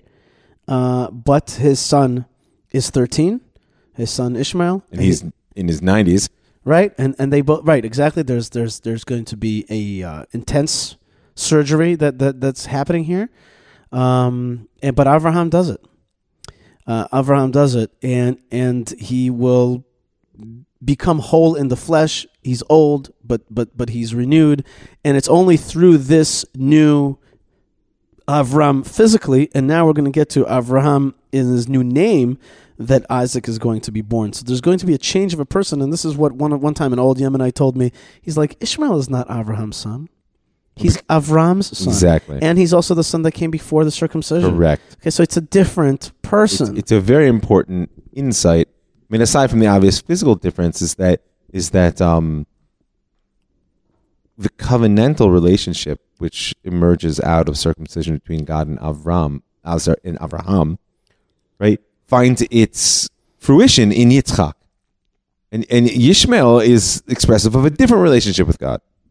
His relationship with God, his name is Yishmael. And, Sure. and, and Adayom to this very day, one of the things I, I often envy positively amongst the Muslims is their sort of national devotion to prayer.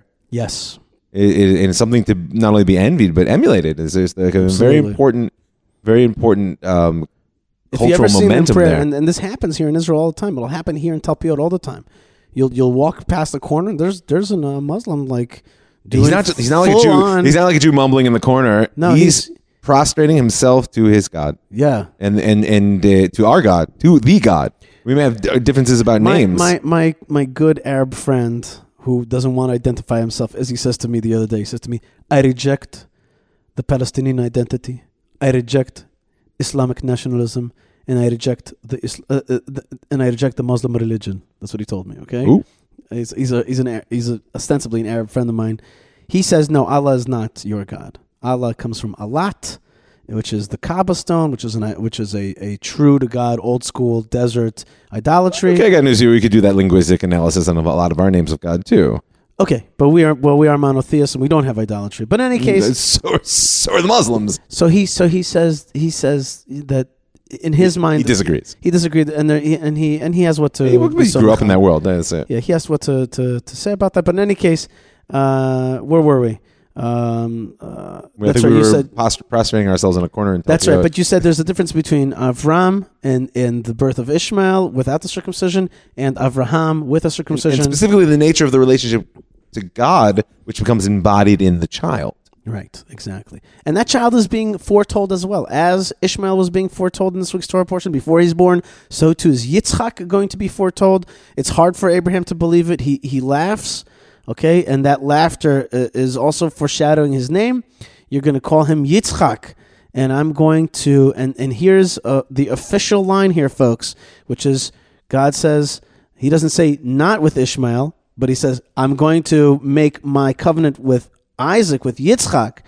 And yes, to Ishmael I have heard you and I have blessed him and, and I have and I have increased him very much and he's going to have 12 princesses issuing from him and he's going to be a big giant nation. But but but Ved briti akimet Yitzchak. With Isaac, I shall con- continue this special covenant. Who and asher teled lecha Sarah. Sarah, not Sarai. She gets a name change as well. Is going to be the one that's going to issue forth this child in a year henceforth. Okay, so Abraham becomes the uh, father of many nations. We're told that Isaac is going to be his continuation. Sarai, uh, uh, her yud pops off later on to be given to to to uh, to Yoshua. Yoshua. Okay, but she gets a different name now. She's a she's a you know a, a mother of nations. She is a Sarah. She's also a, a, Princess. a princess, and uh, and then the Torah portion finishes off with with all that. Yes, Abraham circumcises himself, and he circumcises Ishmael at 13 years old. It was in this day. It was specifically on this very day. It says that he did this act. And Ishmael, important notice here at the end, Ishmael is part of that covenant. Absolutely. And uh, I think it holds out a lot of hope for the restoration. And and so we ending here on this note of berur of of a clarification. It's, and it's very important to know that God is very clear on, on the line of the covenant. At the same time, it's very clear on the fact that that doesn't mean that the his relationship with Ishmael disappears. And and and this is one of the things that we as a people struggle with today is understanding the nature of our covenant with God and not having that to be exclusive of other people's relationship. But it's also one of the things that the world is struggling with is that the notion that the Jews have a special covenant with God is, let's just say, not so popular. Right.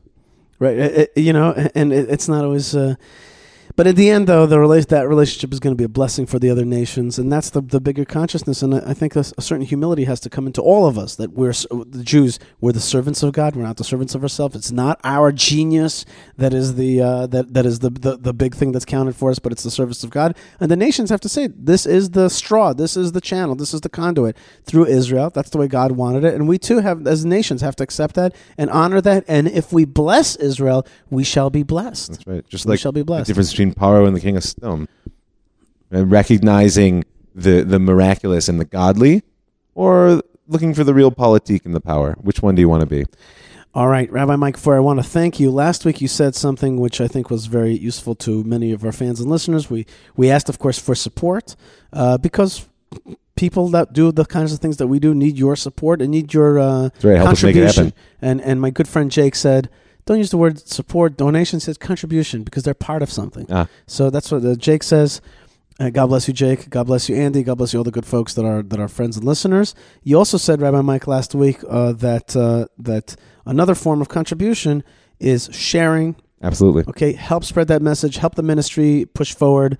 Um, uh, rate us highly if possible. Rabbi Mike's other show, also a fabulous show on, on this great network, which is the Land of Israel Network, land of, thelandofisrael.com. Don't forget the the, thelandofisrael.com. Share, like, uh, rate highly, write a comment on, on iTunes and et cetera, and all the other uh, uh, forms where, where you find it.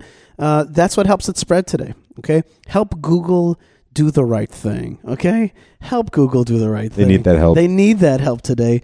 Uh, I remember when they started uh, their. Remember their tagline was "Don't be evil." Remember that? That was their original tagline. Yeah. Well.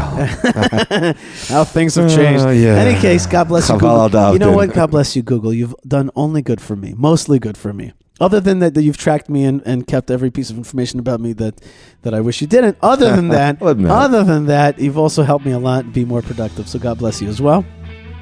God bless you, folks, wherever you are. Please stay tuned. We'll be right back with the Malka Fleisher uh, a quarter of the show, half of the show, whatever it is. Rabbi Mike Feuer, I want to thank you very much. And thank you for uh, launching us into Lech Lecha. You launched us into space a little bit today.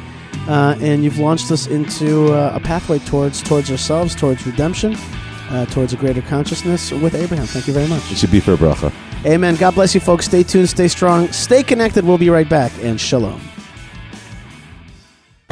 Victorious warriors win first and then go to war, says Sun Tzu, while defeated warriors go to war first and then seek to win. Well, I don't know if I'm at war, but I'm definitely seeking victory on the behalf of God, and I feel like if that can come about, then we'll all be winners. Because I'm Rav Mike Feuer, and this is the Jewish story. Join Rav Mike Feuer for the best Jewish history podcast, The Jewish Story, on the Land of Israel Network at thelandofisrael.com.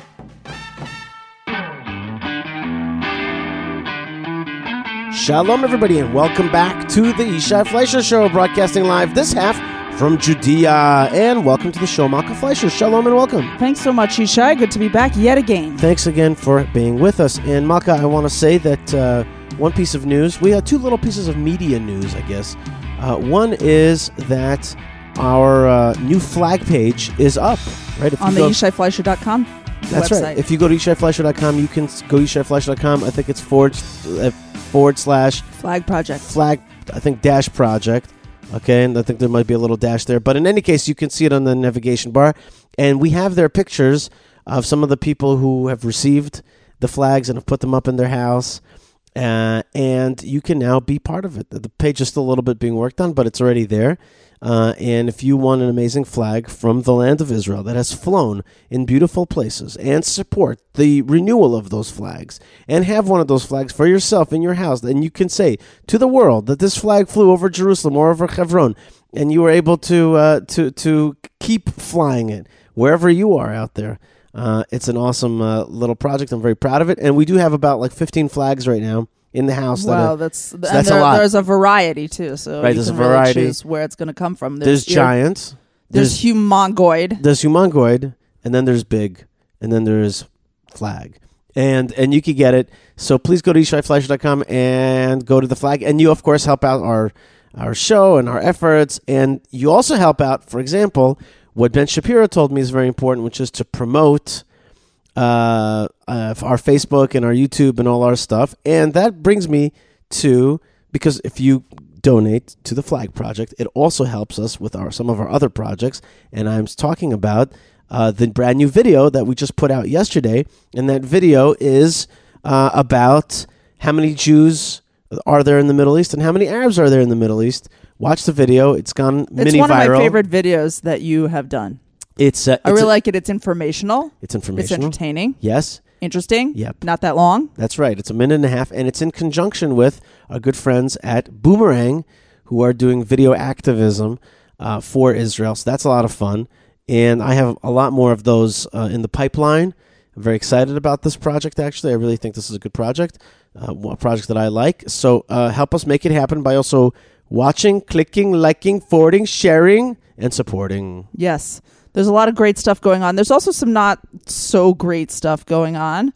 Um, yesterday there was a horrible attack on Beersheba. Suddenly, in the middle of the night, 3:39 a.m., the red alert, uh, or some people call it the code red, early warning system went off in Beersheba Right. and some surrounding areas, and people had just seconds to run to for cover. So this single mother, Miri Tamano, pulled her three sons, eight, nine, and twelve years old, to the bomb shelter in the middle of the night, Wow. locked the door, and then kaboom! Massive direct hit on her house. They were treated for shock, the family. Police arrived at the scene. Firefighters arrived at the scene to um, to like disconnect any electrical anything and put away any kind of uh, threats of fire or a further explosion. The house, the, everyone was okay. Wow. I mean, you know, So okay middle- is of the relative. No one was physically harmed. Middle of the night, and, and the sound goes off, and you think to yourself, It's probably "Ah, nothing. Nothing or whatever. Not this No. lady. She- not Miri Tamano. She She drags her kids. She's like, get into the bomb shelter. Wow. Seconds in the middle of the night, they run slammo right into her house. The house has been condemned as unlivable. It is a uh, threat of collapse. Oh my gosh. Um, it's a it's a miracle, right? It's a miracle that that they were all right. It's a miracle that the bomb shelter stood up to the blast. Um, but she is homeless. Now, this is not the first time, to my great chagrin, this is not the first time that something like this has happened. So, some of us might wonder what is the process now? What does the state of Israel do um, for people like this? So, here's basically what happened.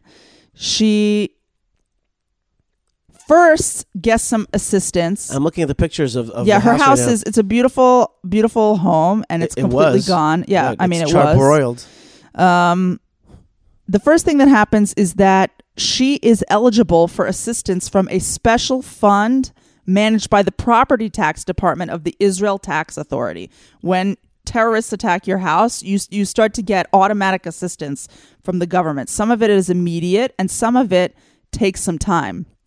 The department said yesterday that it would send officials to assess the damage to the home, which, I mean, anyone who looks at the pictures is like, okay, totolos, as they say in Israel. Like, that's a scrap. they lost los. all their possessions. The whole thing was blown out. Right. So anyway, the the authorities said that it would transfer 10,000 shekels to the family within 24 hours. In the first 24 hours, 10,000 shekels, which is two, about $2,700, just to like Make it. stabilize them for the first week, Right. you know? Um, there are there's more compensation that she's going to get. Just a hotel, for example, is like 800 shekel a night. Well, I don't know if it's like that in Beersheba, but it could be. She also has family. Yeah, it's expensive. I don't know. I don't know how that works. But yeah, it takes a little bit of time and money. So she's going to be eligible for a, a fund to rebuild her house. The government is going to give her money to rebuild the house, but that takes some months of time. Right. Um, the Jewish Agency for Israel responded to an appeal. She basically went on TV and was like, "We have nothing. Can you send us like toothbrushes, soap, like stuff like that? Like they have absolutely nothing." So um, the Jewish Agency for Israel also granted four thousand shekels, just like a little. I mean, that's not that much money, right? But the Jewish Agency granted her uh, one thousand one hundred dollars um, for their needs for the day. And that grant was apparently donated by the Jewish community of Montreal. Um, the family is also eligible for a 25,000 shekel, which is, which is $6,800 recovery grant from the Victims of Terror Fund. Um, but it's unclear when that will be available. So that's just like a small snapshot of what it looks like the day after you wake up. God forbid, lo alechem, not on you. that the day after you wake up from an attack. Now, it, this all seems good, right? And uh, we're all relieved that this woman is getting some kind of like immediate assistance. But you can see also that it's not like she w- they dropped fifty thousand dollars on her and were like, "Honey, it's going to be okay." It's like she's gonna she's now gonna be a little bit up a creek for a while trying to rebuild her life. Right. But it's Uh, a miracle that she has a life to rebuild. I mean, exactly. she and her children are safe. Absolutely. That is a miracle. That is an absolute miracle. But what's not a miracle is what's happening out of Gaza, Malka. That's not a miracle. That is a, uh, um, you know, you could talk about God and you could talk about, you know, um, God's protection and God's plan. We were there when the Jewish people were evacuated, evicted from Gaza. And now, Malka, it's been it's been now 14 years and it's all been just horrible, just horrible crap. It was just the worst stuff. And and basically, what can I say to you? When you show weakness, when you evict Jews out of their own homeland, when you empower the terrorists, and this reminded me, by the way, and I asked some folks to help me research this.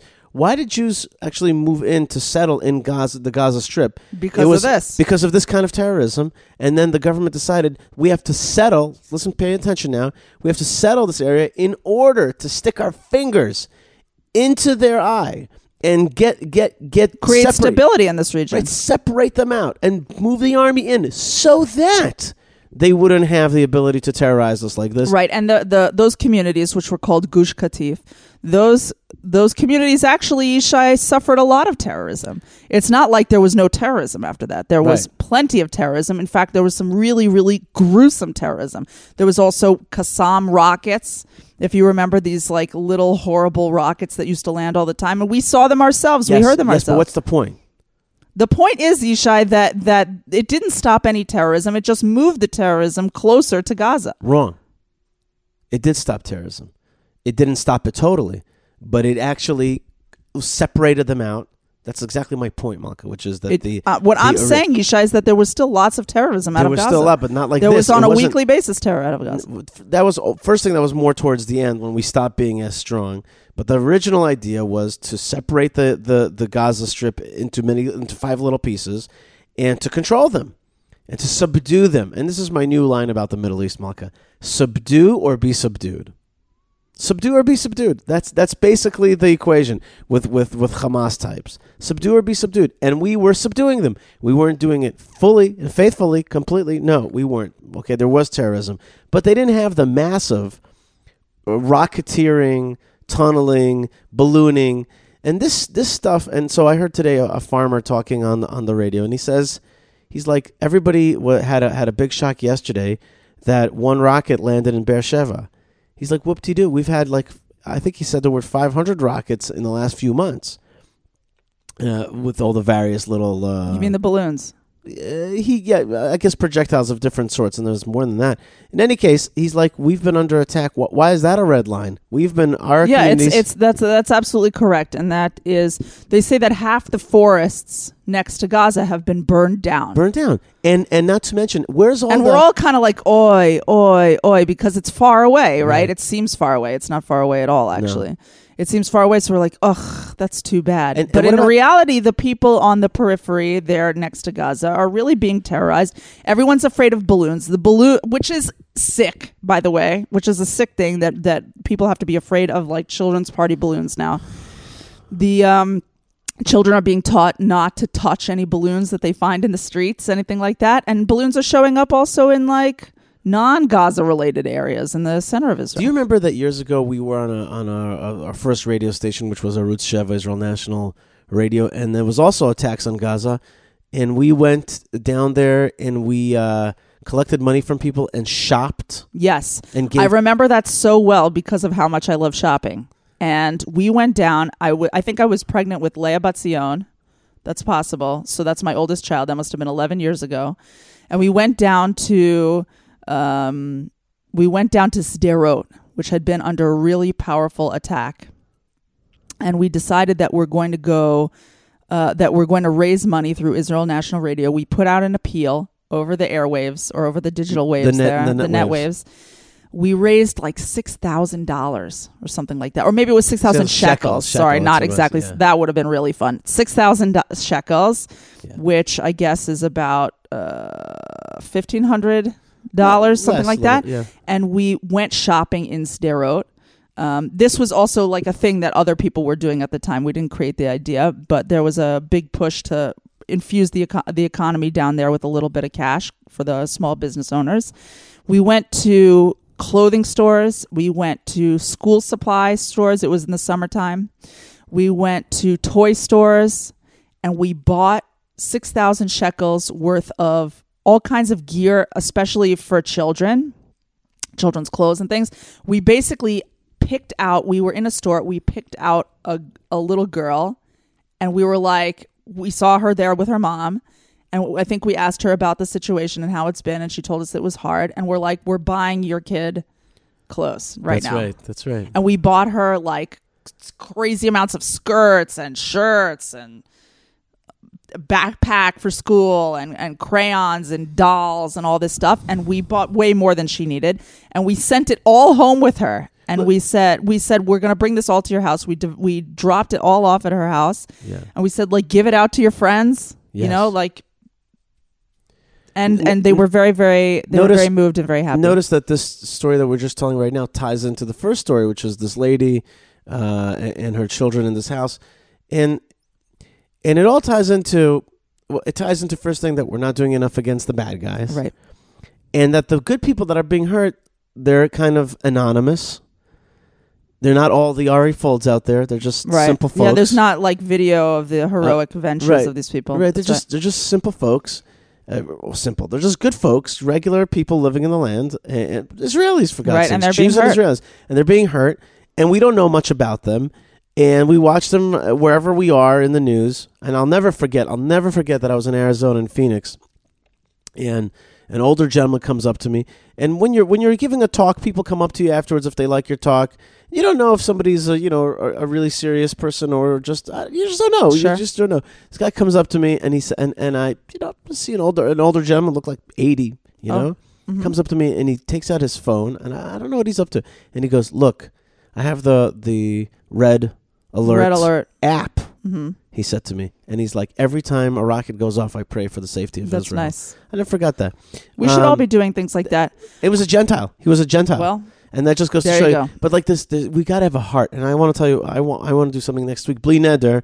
But I would like next week to take a day to drive down there. I'm going to. I would like to. so then maybe we to- should do a little fundraiser, Yishai. Maybe on this show, maybe there's somebody out there who wants to do, give a little money. We'll do the same old shopping trip That's right. that we did last time. I want to go to the Otef Aza to the uh, uh, Gaza periphery, periph- right right around the Gaza Strip, right, the border area. Right, all these kibbutz kibbutz nachal oz and all. oh, by the way, I saw I, I couldn't believe what I saw on the news. Again, this was like an image that was like I was like my I my mouth my jaw dropped, Malka. My jaw dropped. Okay, the the Gazans were burning tires there's six, six, six, just in order to send poisonous gas over and clouding the over the. That's right. And these are the people who who I- love I this land so much that they have to slaughter people in their beds in order to get it back. By the way, where's, the, where's, the all, where's all the global environmentalists flipping out about they're this? not going to. They're That's not going to flip out. No. That these people, yeah, they're trying to toxify the IDF troops and they're trying to provide a smoke screen so that they can cut through the border, which they've done numerous times. There's been horrible fighting along the border. You know, Yishai, they. Everyone's been following this like great march of return, this uh, great propaganda campaign that Hamas has been running out of Gaza since March getting people to to riot at the border. Initially, they closed all the stores on Friday. They forced the stores closed on Friday and provided free busing to people who would go down to Gaza and all kinds of promises of money for anyone who got hurt, more money based on like the worst injuries or death. Death gets the maximum uh, jackpot prize. And they they would bring like 30,000 people every week. Do you know how many people is 30,000 people on a border? By the way, That's think about lot, that. yeah. That's insane. That's insane numbers of people. Anyway, so they would bring these people and they would do rock throwing, grenade throwing, Molotov cocktail throwing, and some of them would approach the border, see if they could get shot so that they could get on the news, so that Israel would look really bad. Really, really cynical stuff. Um, and that was going on weekly. Now, Yishai, it's going on daily, every day. It's not three thirty thousand people anymore. Now it's like a, a couple of thousand people who show up, which is still think about if if a couple thousand Israeli troops would show up somewhere, right? What that would look like. It's like troops are showing up, Arab troops in in civilian clothing are showing up on the border. Um, on Tuesday, they cut through the border and infiltrated Israel, like several. Israeli forces fired warning shots, which makes my eyes roll back in my head so far. It's like how many warning shots? Warning shots, like you just cut through a border of a country. You get warning shots, like go run, scurry back through your rat hole, infiltrator. Like I don't understand that policy.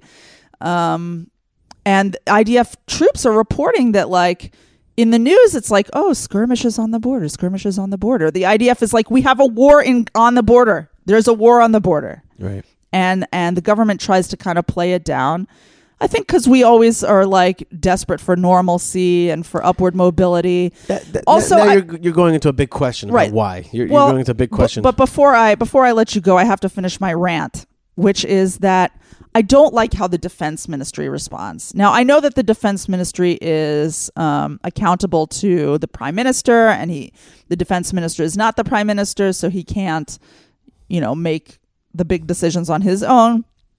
But I can't stand it when Avigdor Lieberman, Avigdor, are you listening to my show? Avigdor, I can't stand it when your response to terrorism is to close the the Kerem Shalom crossing and to restrict the fishing border to three kilometer, three nautical miles. That that's that feels icky to me.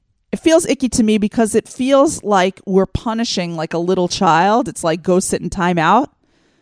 I don't see what the nautical mileage of the fishing thing has to do with the war on the border. I think it's a silly way and an ineffective way to try and punish the people for what these other people are doing. I think that that the only real way to stop this terrorism is to stop pretending like shooting warning shots at people who just had the guts to cut through your border and run toward your troops is going to somehow stop the problem which is that there is like a noxious evil presence on the other side of your border which is not going to stop trying to attack you until it succeeds or it dies. And so I want to say that I do not support this position of re- restricting fishing from Gaza and all these like little tactics that the defense Yeah. ministry is using. And Yeah. I think that And that the, the we sig- should the signal either the other way. It signals the other way. It signals weakness. It doesn't actually signal strength. Right. I, I think that leave the fishing people alone. The fishing people didn't do anything. Let them fish their fish or whatever. I didn't know there was so much fishing, but okay, let's say there's a lot of fishing in Gaza. So let the people fish and kill the people who are trying to get over the border. And then the fishing people minute, will be able to keep fishing. And the people who are trying to come over your border won't be doing that anymore. Malka, I mostly agree with you, but I want to say to you, the the real culprits here is the leadership of Hamas. They have giant houses in Gaza. Yes. They live on the seashore. well, we all know them. definitely have to kill them. And in fact, after this Beersheba bombing, they all went underground. But it also raises, like, I get a lot of questions. I wish we could have, like, an army general on your show because I get a lot of questions raised when this happens. Like, for example, Israel, after this bombing on the Beersheba house, it targeted all these targets, right? Military training sites and, and terror tunnels. That's good, right? But why Except- did you why did you have uh, that in the first place? Why did you know about that in the first place? Yeah, there are a lot of weird mysteries like that about uh, about the knowledge that we have, and sometimes like, some- how is it that we're sometimes sometimes I'm a little bit concerned that there might be other interests here.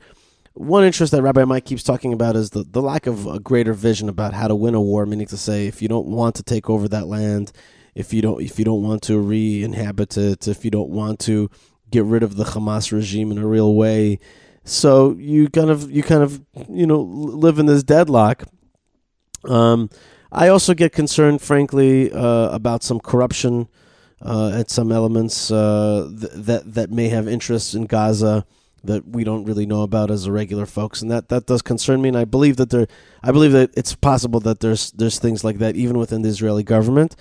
Um, but the bottom line is that the evacuation of Gaza has led to uh, the takeover of that whole area uh, uh, uh, that has become filled with Hamas in all the meanings of that word, including the Hebrew meaning, which is violent crime in the underground tunnels. The land itself has been defiled, and now this this uh, th- th- this cancerous kind of element wants to spread out more into Israel. I'm not calling Arabs cancer or anything like that. I'm not saying that all. I'm not saying anything like that. I'm talking about the Hamas leadership, the jihadist ideology, and the people, the the, the many thousands of people that they get behind them.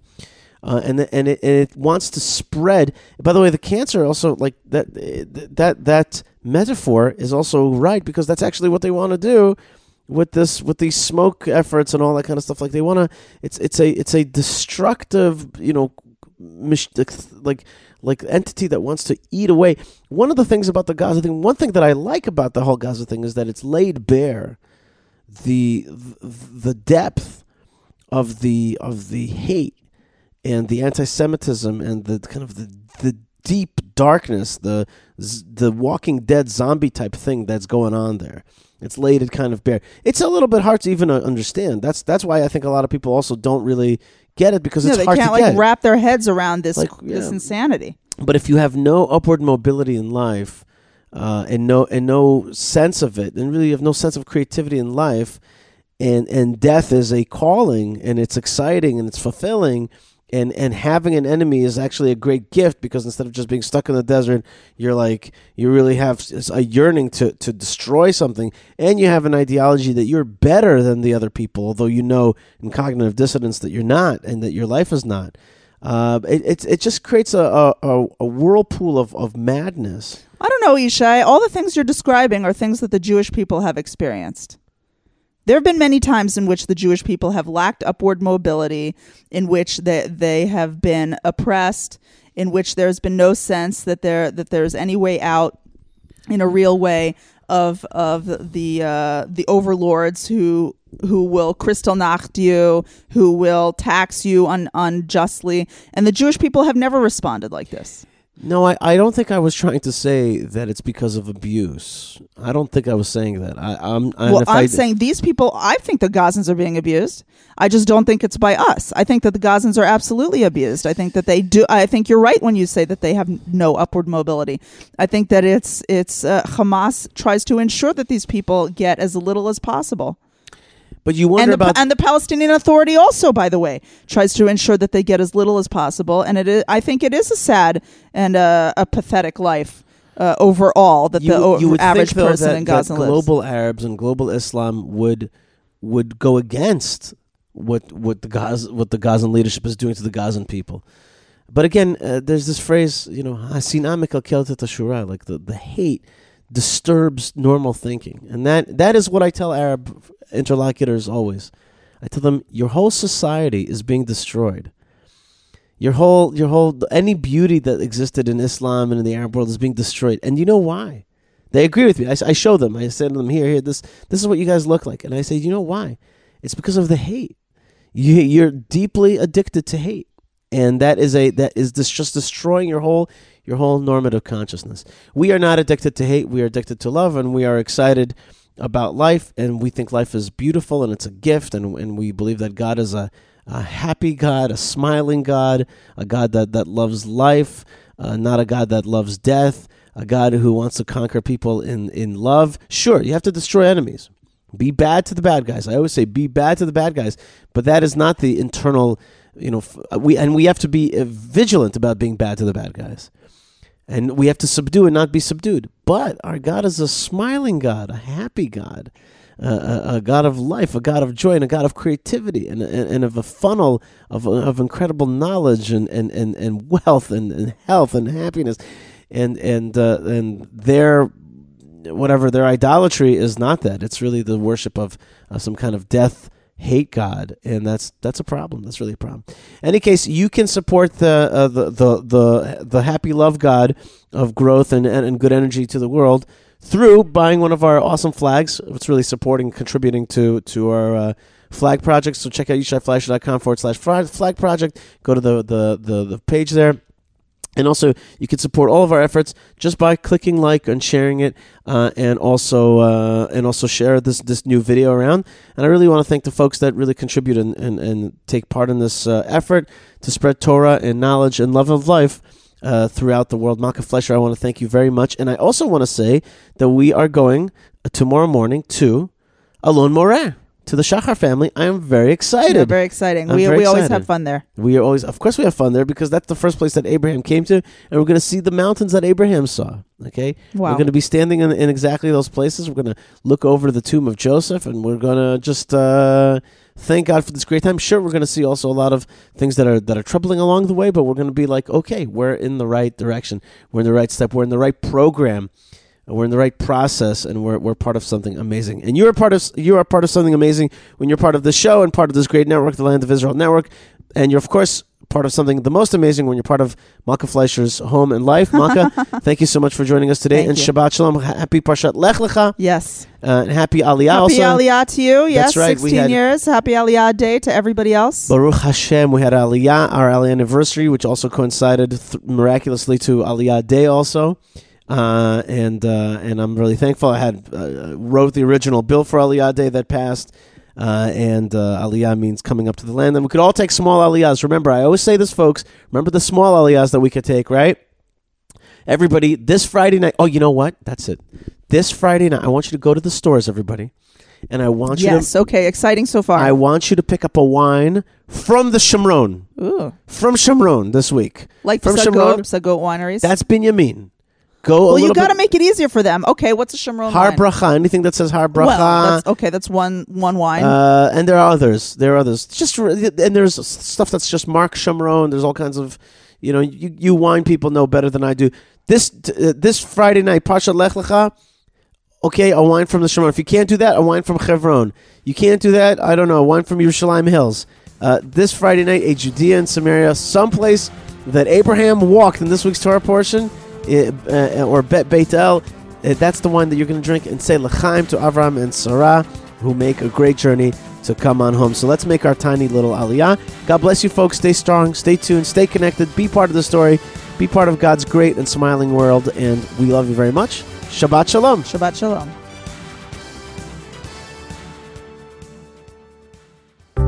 Who are we as a people? Who are we as a nation? What does it mean to be a Jew in the land of Israel, as a Jew in Judea? What is our message to the world? We're finally back in our land, and we get to ask these questions. Bezrat Hashem, we're going to make Judea and Samaria an issue for the entire world to know that the Jews have a place in the world. Israel Inspired with Ari Abramowitz and Jeremy Gimpel on the Land of Israel Network at thelandofisrael.com.